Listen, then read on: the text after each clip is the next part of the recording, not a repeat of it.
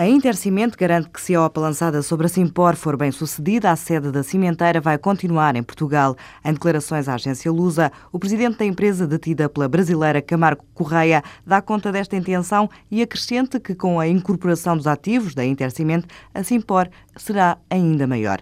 Edison Barros Franco diz que o investimento que pretende fazer é muito significativo e é uma demonstração clara da confiança na empresa e em Portugal. Questionado sobre o futuro dos mais de 8 mil trabalhadores, trabalhadores da Simpor, o presidente da Intercement diz que nesta altura não há qualquer indicação sobre qualquer possível alteração da estrutura anual. A EDP Renováveis inaugurou hoje o terceiro parque eólico no Brasil e multiplicou por seis a capacidade instalada no país. Em comunicado, a empresa dá conta da inauguração do parque de Tramandai, no estado do Rio Grande do Sul, e revela que a capacidade de energia eólica instalada pela EDP Renováveis no Brasil passa de 14 para 84 megawatts.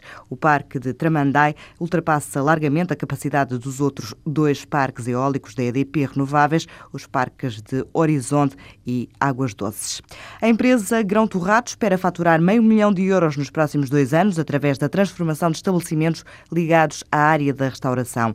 Em janeiro abriu o primeiro café renovado pela empresa, que até ao final de 2014 quer transformar 300 estabelecimentos e dar-lhes a marca Grão Torrado. Rui Mendes, o fundador da empresa, fala num novo conceito de negócio, um franchising diferente do habitual. No fundo, é, é um franchising muito diferenciado dos restantes, porque nós não vamos vender produtos, não vamos vender café nem bebidas na área da restauração. O que nós nos propomos a fazer é melhorar o parque existente de cafés e, portanto, os estabelecimentos na parte da restauração e hotelaria, com a nossa marca, criar aqui uma rede. Neste momento posso dizer que já abrimos em janeiro o primeiro café, temos mais quatro em transformação. O nosso objetivo até o final do ano são cerca de 50 e a nível de expansão de rede serão 300 cafés. 300 até 2014, uma meta à qual junta de alcançar um aumento de 20% das vendas de cada estabelecimento em apenas seis meses, objetivo que já foi superado no primeiro café aderente. Rui Mendes fala num negócio anticrise que permite que qualquer café, além de uma imagem renovada, tenha uma oferta também renovada.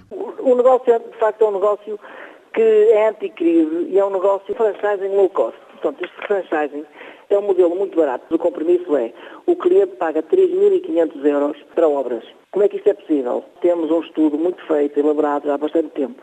Eh, otimizamos a alteração a fazer um café a nível de imagem e decoração com o menor investimento possível, criando o maior impacto possível. Portanto, o que nós fazemos é uma remodelação do café, é que ele fique realmente com uma imagem melhorada.